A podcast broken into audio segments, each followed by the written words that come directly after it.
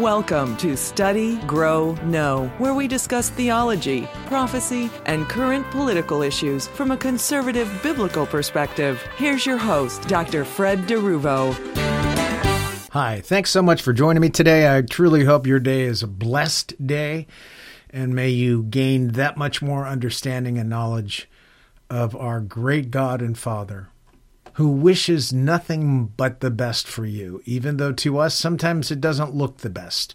He has a plan, and He wants us to walk in that plan. So I hope that's you today. Anyone who has been reading my blog for a bit knows that I love dogs. I can put up with cats, but I absolutely love dogs. I get them. I understand them, I think. And the more intelligent the dog, the more I get them. Now, in a previous post, I talked about our newly adopted dog, Scooby Doo.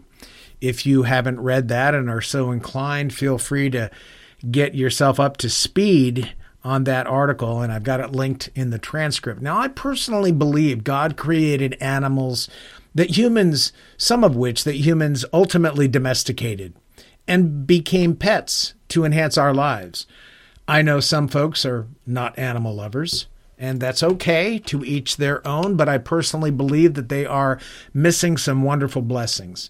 Now, since adopting Scooby, we've learned a lot about him as he's acclimating himself to us and us to him. And I'm not sure what he went through for the first five months of his life before we adopted him, but I'm thinking not much of it was good at all, except for the boy in his life and possibly the boy's grandmother. Now imagine being dumped on a dirt road as a two or three month old puppy. You're scared. You're in a strange place. Your mom, your siblings, your birthplace are no longer around. You don't know what to expect. You see a young boy and you kind of move over toward him. Maybe you're a little bit fearful and apprehensive, or maybe you run over. And fortunately, the boy takes you in. But his father is not enamored with the idea of having a puppy and sees you, the puppy, as the problem that he didn't want. Now, even though the boy likes Scooby and named him, the dad makes sure Scooby stays outside. And this was unfortunately during the winter months, the cold, wet winter months, when Scooby was apparently made to sleep outside under the open patio cover behind the barn in the rain, the cold, the fog. All day long, Scooby the puppy wandered around waiting for his boy to return home who was at school. And as puppies will do, his curiosity tended to get him into things, and that resulted in him being pelted with sticks by dad. So Scooby developed a healthy fear of dad and strange men in general. Now, the very first time I saw Scooby, as I mentioned previously, I marveled at what an intelligent pup he appeared to be. I'd never seen a dog with the depth of expression Scooby could have on his face. It struck me. Well, we ultimately adopted him and he became part of our family. And then Scooby adopted me. He loves to lay near me or under my desk while I write blog articles. Scooby always touches the person he is near. It seems like a must, often using our feet as a pillow. He's very affectionate, even with our other dog, Buster, and he also loves to play. Now, not long ago, we went on vacation and we took both dogs. We always take our dogs because we just don't like to leave them at home or in a kennel. And as we got ready to leave, and when I say leave them at home, I mean have someone come stay at our house with them, we'd prefer our dogs to be with us. And as we got ready to leave, we remembered Scooby had a fear of stairs that we had recently discovered.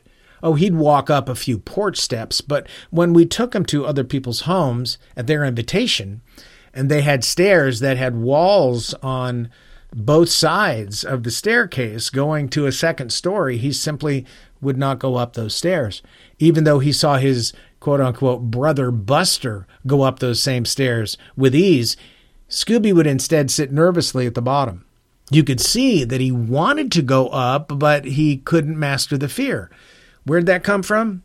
No idea. We can guess, but we cannot know. Well, the problem was that on vacation, we had rented a house in PA not far from where my wife's sister lives. She's highly allergic to dogs and cats, so we couldn't stay there and bring our dogs. But the house is a two story house with enclosed stairs going from the lower level where the kitchen and living room is to the bedrooms upstairs. So when we arrived, sure enough, Scooby would not go up the stairs to the bedrooms after entering through the kitchen downstairs. And the only solution we could come up with was to exit through the downstairs kitchen, go around to the exterior entrance on the second floor where the ground and the road was even with it. The driveway slanted down a very steep angle to the kitchen door. It was an old house built in the early 1900s into the side of a cliff or a hill, I should say, but of course, updated and renovated nicely. It was comfortable. But it was a bit comical to end each day going out the downstairs kitchen door to walk Scooby up the steep drive and around to the second story back door. But we did it. And in the morning, we would do the reverse to get Scooby down from the bedroom area to the kitchen and living room. Now, on the way home from PA, we stayed with my nephew and his wife and kids in North Carolina. They also have a two story house, and we stayed in the basement area that had been converted into a very nice apartment. There was also a walled in stairway that went from the basement area, the, the apartment, up to the main part of the house. And as you can guess, Scooby wouldn't use it. So once again, we went out the back door into their backyard, walked up the long rock stairs to the upper area, and then back into the house from there. It was interesting that Scooby only had a fear of an enclosed staircase. The outside patio rock stairs didn't bother him one bit. But over time, we were there for a number of days. Scooby began to relax about the stairs inside the house, from the basement to the upper area. And he was finally able to go up the stairs, but not necessarily down. I can only guess that enclosed stairs were a bad memory for him, but we gave Scooby the accommodations and spaces he needed, and he eventually got to the point of mastering stairs up and down. We didn't get angry or push him before that. We tried to cajole him with treats, but that didn't work, so we figured, well, he'd get there when he got there, and we didn't push him. And one thing I've noticed about Scooby is that he is extremely intelligent, very sensitive. I've honestly never seen a dog this quick to learn and this attentive to people. He has gone from growling at people he doesn't know, especially men, to wagging his tail when he sees strangers. He actually wants to go up to them. But knowing that some folks don't like dogs, we keep him at bay unless they ask us if they can pet him. We've tried also socializing him with stores like, you know, the hardware stores, Tractor Supply, and other places that allow dogs. And like our dog Buster, we've used the same trainer for Scooby. What was remarkable about Scooby is how quickly he learned. His recall is very good. His obedience overall is great. And he instinctively seems to know what we mean when we tell him something as we point to the subject. For instance, when we say we are going for a drive, he immediately goes to one of our cars, looks at the door, jumps up a bit, toward the handle and then looks back at us as if to say, Hey, I know how to get in the car. I just can't do it. Is this, you know, let's go. If we're using the other car, we'll say, Oh, no, no, it's the other car and point to it. And he will run to that other car doing the same thing.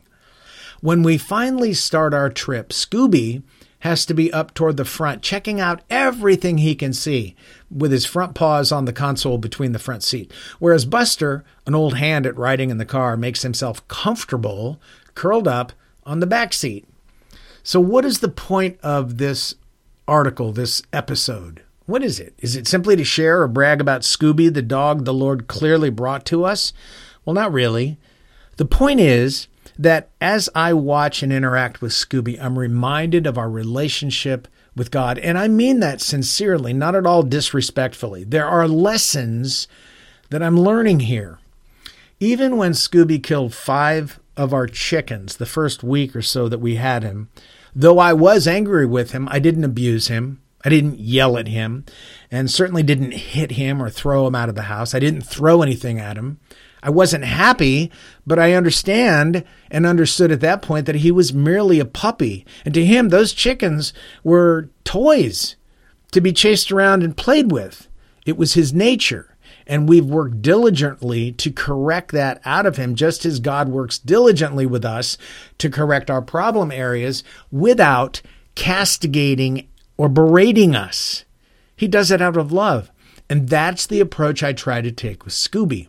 The other night, my wife and I took our dogs on our regular evening walk along our dirt road. Well, as we walked, passing cows in fenced pastures on the left, I noticed two fawns up ahead to the right in an open field without a fence. And I also noticed Scooby had not yet seen them.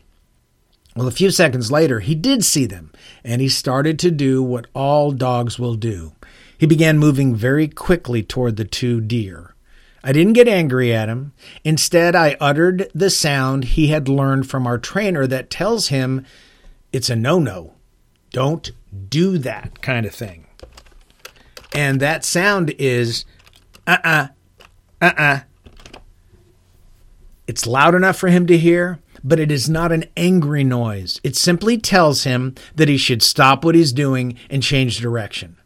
And I was struck, interestingly enough, by the struggle that I saw in him in this instance. He wanted to obey, but he also wanted to chase those two fawns. He did stop moving forward and then stared at them. When I called him with the here command, he continued staring longingly at the two fawns, which by now had disappeared into the woods. So I said, Scooby, here and he ultimately decided that it was more important to obey my command than run off and chase two fawns. He turned to me with almost a smile, if that's possible, tongue lolling out of his mouth as he literally bounded back toward me and my wife. He had decided in an instant it was better and more rewarding to obey, and he did that. It literally, he literally let go of the idea to chase those deer. And when I saw the struggle he went through and ultimately overcame, it reminded me that my relationship with God is often like that. There are times I will be at a crossroads, and I am simply to obey what I know to be true, choosing the direction God wants me to go in instead of what I might want to do. I might stare longingly for a brief moment as I consider my options, but in the end, I always need to do what God wants so that I do not stray.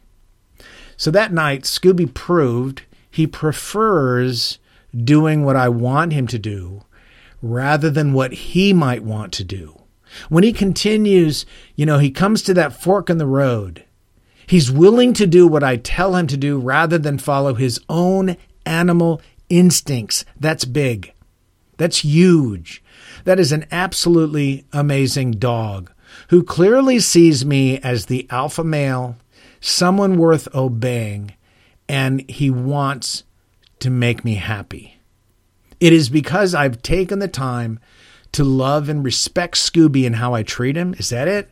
He certainly doesn't obey me out of fear but it's clear he obeys me out of a desire within him. He continues to want to show me that he trusts my commands by doing what I ask and expect him to do. You know, my goal as a Christian is to emulate that very same attitude where God is concerned. I want to know, I want God to know that I know he literally owns me, that I am so grateful he gave his life for me and calls me his own. And in return for that, though I may hesitate here and there, I need to ultimately obey him, doing what he wants me to do at every turn and doing so with absolute gusto.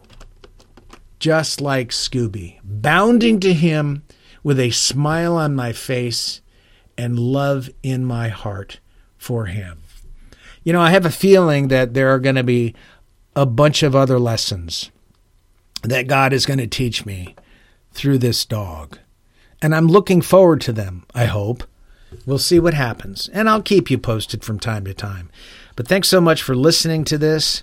And I pray that until we meet again, God would open your eyes to show you how blessed you are in Him. You've been listening to Study, Grow, Know with Dr. Fred DeRuvo. Please join us each week for new broadcasts that deal with theology, prophecy, and political issues from a biblical conservative perspective.